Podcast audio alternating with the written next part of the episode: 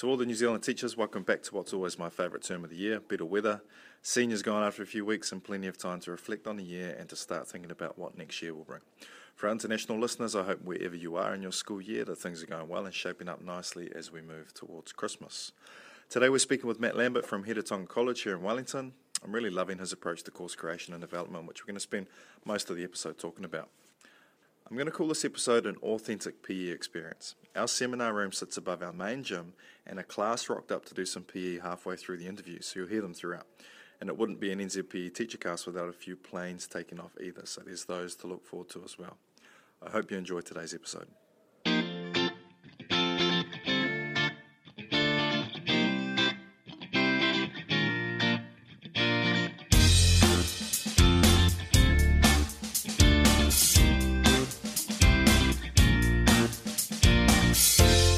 You're listening to the NZPE Teacher Cast, a podcast sharing some of the inspirational stories from amazing health and physical education teachers.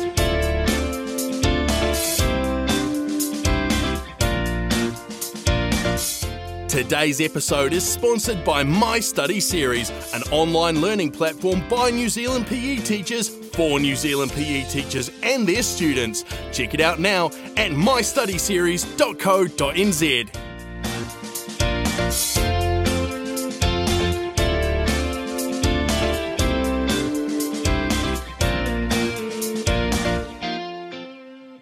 Kia ora everyone, I'd like to welcome Matt Lambert, Head of Physical Education and Health at Heretaunga College. This is my first time meeting Matt, but I've heard his name brought up on many occasions, particularly around two areas his exceptional use of technology in PE and also the amazing weights room they have at Heretaunga College, which, from my understanding, was, was in a way self funded and, and they did it uh, uh, in a fairly clever way. So, um, we're going to hear a little bit more about some of those things. Um, Matt, welcome to the podcast. Thanks for having me. Now, before we get on to the topic of this podcast, which is these contextualized courses that you're running, can you tell us a little bit about your teaching experience, your school, and maybe something about the area of Heretaunga Upper Uh, yep, um, I've been teaching for uh, 10 years, so my 11th year now.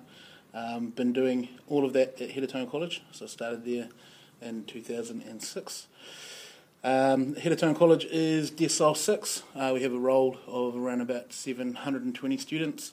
Um, we're a co-ed school, we're 50-50 split pretty much, uh, boys and girls. We've got 20% Māori students, a um, little bit less, uh, about 5% just under of Pacifica. Um, about 30 to 35% of our students go on to university study when they leave.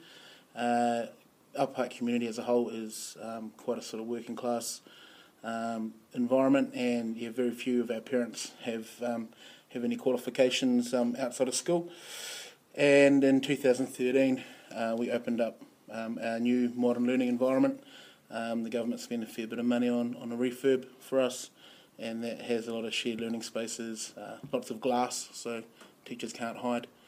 And uh, yeah, it's made people change their pedagogy and the way that they teach. So you've you've been there ten years. You must um, you must enjoy it there. Uh, yeah, yes and, and no. I mean, I've seen a lot of really good stuff and a lot of really bad stuff.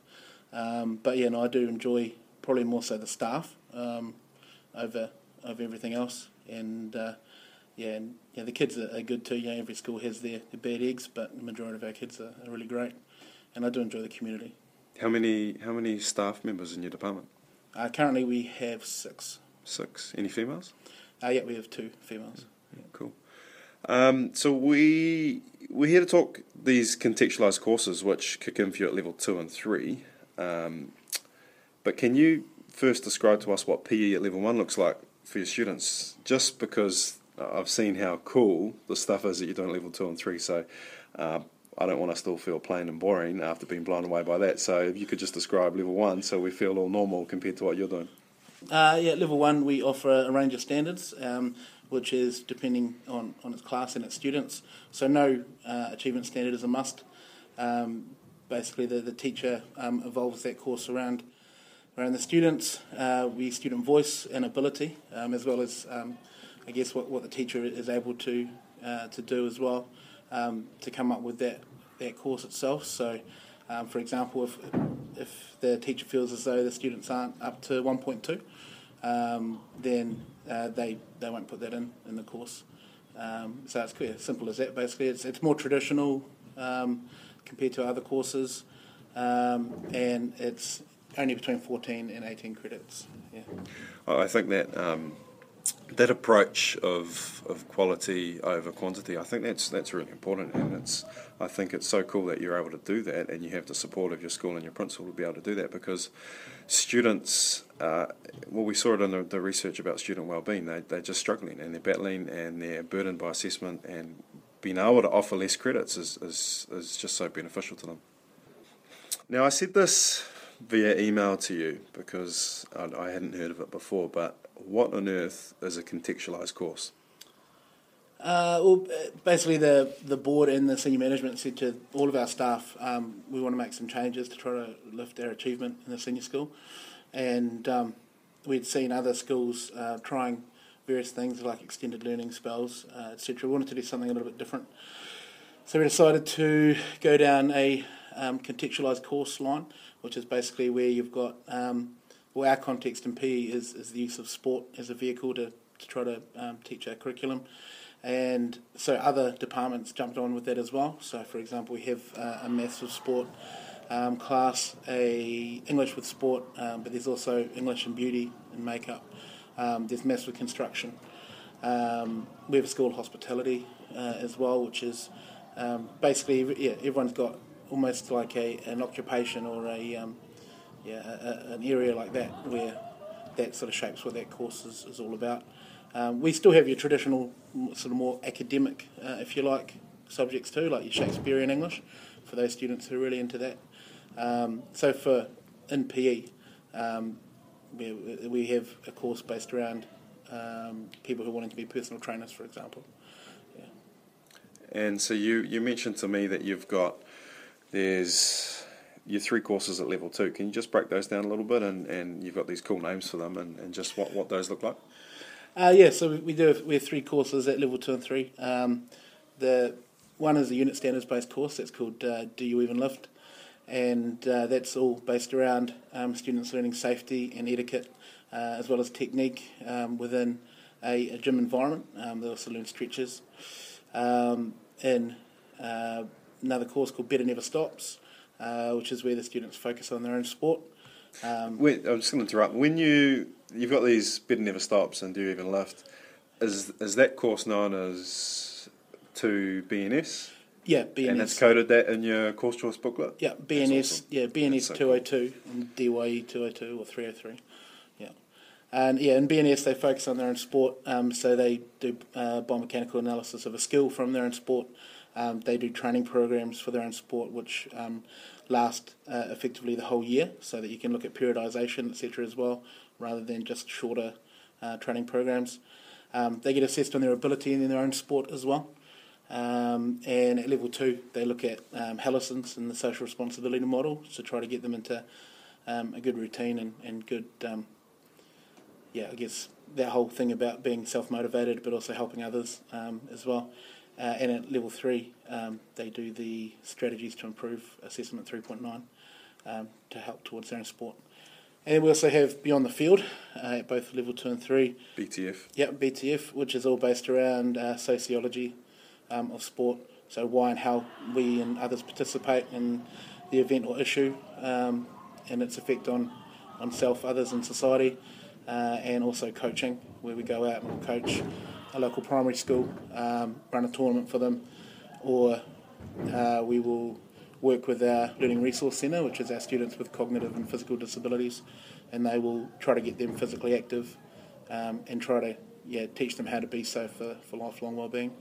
Mm, cool. That sounds. Um, I, I really love. Uh, we're, we're in our department at the moment. We're talking about the the benefit of renaming our course because we battle with um, these perceptions of what PE is. Um, so we're thinking about maybe getting away from that name PE because well, that comes a whole lot of um, different thoughts and assumptions around what we do as teachers and what our students experience, and we want to get away from that those assumptions and and so we're thinking about you know sports science naming it to that or, or, or other names that we've been floating, but you know, that's just a name. And I think what you're doing here is you, you've got these funky names that actually quite appealing, probably to the kids as, as much as they are to me. But you've also restructured it in a way that you're you're providing these fantastic courses. Um, honestly, when I read it, I was blown away by it. So I think you know you you and your department are to be commended for, for what you're doing because it, it makes it authentic, it makes it really meaningful. I am interested though. I'll come back to this next question, but what's the what's the makeup of each course? Does a does a BNS course attract a, a significantly different student than say a BTF course and, and, and stuff like that? uh, initially, uh, for DYE, for example, we um, it was predominantly males. Um, but one thing that underlies all of our courses is the sociocultural elements and, and the assumptions, you know, that come along with, um, I guess, our, our, whole subject as a whole. So, um, you know, we within DOA we look at things like body image issues and um, and the assumptions that girls shouldn't train or lift weights, etc. So, you know, since we've been going into that sort of depth, it's really brought into, um, we brought a lot more females into that course. And in the first year of that course, yeah, me personally, I only had three girls in that course of 18 and and this year it's about half and half. Um, yeah, and yeah, I think um, and even that's the same with our memberships for the gym too. You know, female numbers have have gone up. Um, I've found the girls are actually much better at learning uh, the correct technique. Um, you know, they're not ego. No egos, yeah, yeah, there's no ego lifting going on. Um, they don't mind starting off with an empty bar, and therefore you know they get the technique spot on. Um, for BNS, we've got all types of athletes as well. You know, you got your traditional um, sports, your basketball, netball, hockey, etc. represented. Um, I've got a few martial artists in there as well, taekwondo, karate, um, a few skiers, mountain bikers, um, a few athletics um, students. I think the main issue for them has been that I've had to write marking criteria for for a few. Um, so last year I wrote the marking criteria for, criteria for level three rugby and for softball, which was crazy to me that there wasn't a marking criteria sure. for those. Yeah, yeah, which is yeah um, which is yeah, that's allowed students who don't consider themselves to be that athletic, you know, to be able to come in. So, yeah, a lot of our international students who play badminton, for example, who don't consider themselves to be athletes, they're, they're in there working on their badminton, mm. and uh, and it's helped them socially as well. And we've had other students show interest, darts players, cheerleaders, etc. So I'm midway through writing a, a cheerleading marking criteria um, which is quite interesting. I think you should. I really think you should make some exemplars of you doing cheerleading. I think that would be great. Is there a, particularly for the BNS course, is there a selection process, or do you, do you have to be exceptional at your sport to get into that? no, not, not at all. Uh, we, we didn't have prerequisites for any of our courses when we first um, opened them up. And um, the, the only one that we did have was that students have to be playing an approved sport um, for school or club because that's you know that's their whole that's whole context is them improving in that sport. So if they don't have um, a sport focus um, for them uh, you know, to improve in a, a, goal, if you like, then then it's not going to work. So yeah, a lot of them do play for club and for sport um, for school. Um, some of them only play for club. Some only go to one actual event um, a year. Uh, one powerlifter lad does yeah, he only goes to one one event, um, and that's same with mountain bike, biking as well. Yeah. Mm. Has this approach? How long have you been doing it for? Uh, we just yeah finishing up our second year. Okay. Has it improved your academic results? Uh, in the first year, our results actually declined from um, our previous sort of five year trend. You'd expect that though, wouldn't you? You know, um, you know, getting used to the new system and your yeah, approach. we, we run PMIs um, as a department, and um, just yeah go through after each standard and sort of question you know our results and, and why and what we could do better, etc., etc. And um, yeah, after reading all of those, I put it down to a couple of factors. And um, the first one was that we were teaching a lot of standards that we hadn't taught before, um, particularly the socio-cultural sort of based standards. They're the um, ones we, we tend to, for Zetas, tend to avoid. yeah, we? yeah, that's right. And we're really keen to try to um, uh, incorporate those as much as possible. And um, yeah, but particularly so um, now we're sort of filtering that down into our junior program as well, and um, yeah, so it, that was a little bit more difficult. I was able to get quite a bit of help from people um, to to see what they were doing as well, and um, yeah, I guess the other reason was because we had dropped all prerequisites that um, a few of our, our deans were seeing us as a bit of a dumping ground, yeah. and um, yeah, the students were a bit of a battle just even to get them to bring their gear, you know, let alone to to be uh, involved. You know, and usually for us at a senior senior level, that's just never the case. So. Um, yeah, we had to bring in a few policies around that sort of thing, and we've got prerequisites now for for next year. And I went through, interestingly enough, and, and um, took those students out who I considered who had been dumped, and yeah, the results went um, yeah back up to where Yeah. to where they would typically be or where we'd expect them to be, you know, minus one or two percent basically, um, which I would say again would be based around those uh, socio-cultural standards that we weren't as familiar with. But now, yeah, I'm feeling like yeah, we're pretty good with those. Definitely a, a common issue at all schools, I think, is that dumping ground mentality around for Z, which is a shame. To be able to run these contextualised courses, you obviously need a well-resourced department, particularly in terms of, in terms of that. Um, uh, do you even lift course in terms of weight training? So, can you tell me a bit about how you manage this and, and how you go about providing? Uh, I guess what standards you assess and stuff like that, just briefly. Uh, yeah, so I mean, initially we we did student voice, etc., and, you know, and that's how we came up with our courses was based around students wanted to learn how to lift, they wanted to learn how to be um, healthy for life, um, they wanted to learn about coaching and, and you know all the stuff behind the scenes. So that's where the courses came from. And then when the kids did subject selection, we were blown away by how many um, kids had shown interest, and we realised, heck, we don't actually have enough space. We don't have the resources, um, the physical resources to be able to cope for it. So.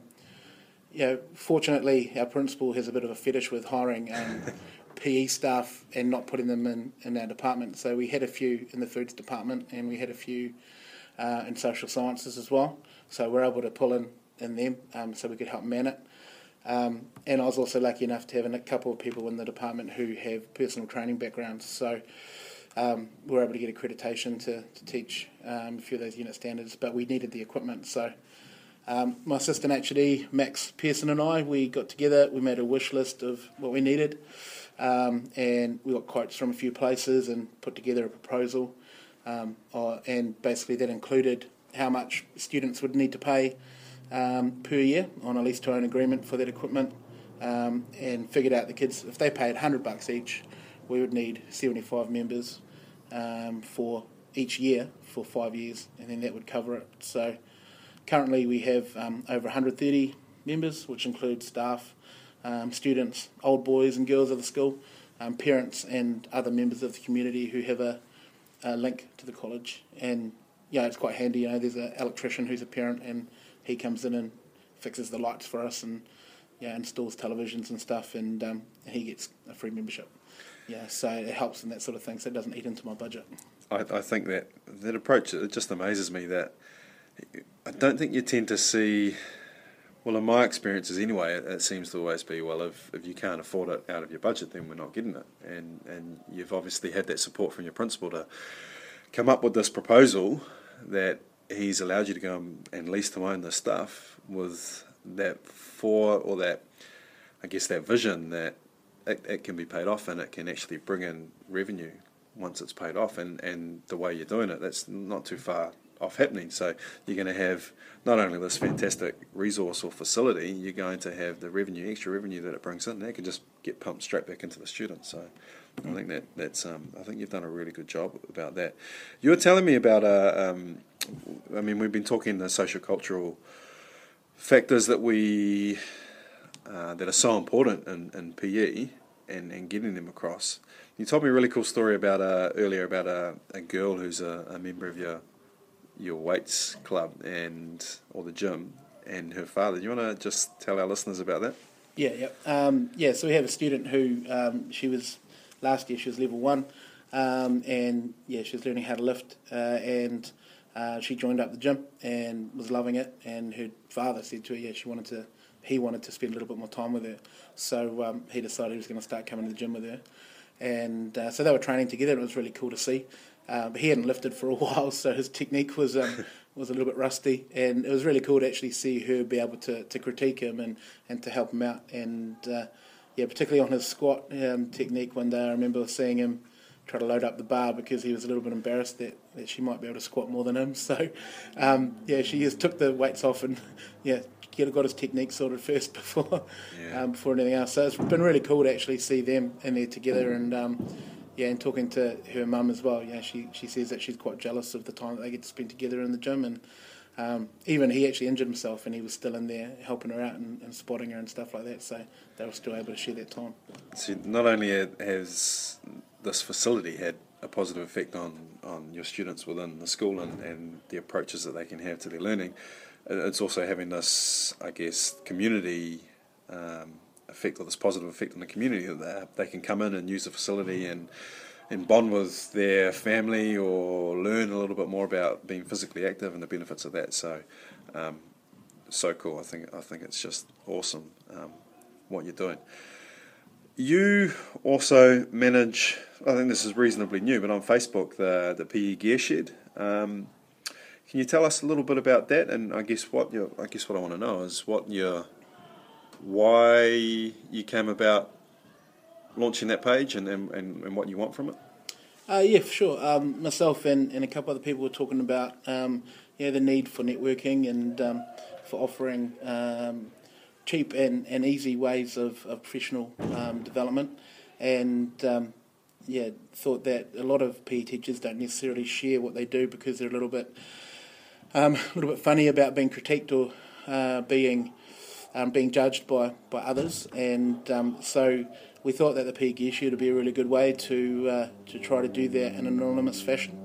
And um, so, if people did want to share any information, they could quite easily you know share it along, and then that could be posted up. Um, yeah, by the gear shed as opposed to being by an individual. So um, there's a couple of us. Cam Smith is another one who's um, yeah he, he posts a lot on there as well, and yeah, it's just about trying to share ideas, um, trying to trying to create um, discussions, and uh, trying to get that whole networking thing out. It's a place for PE teachers, you know, by PE teachers to help us to, to all be better at what we do.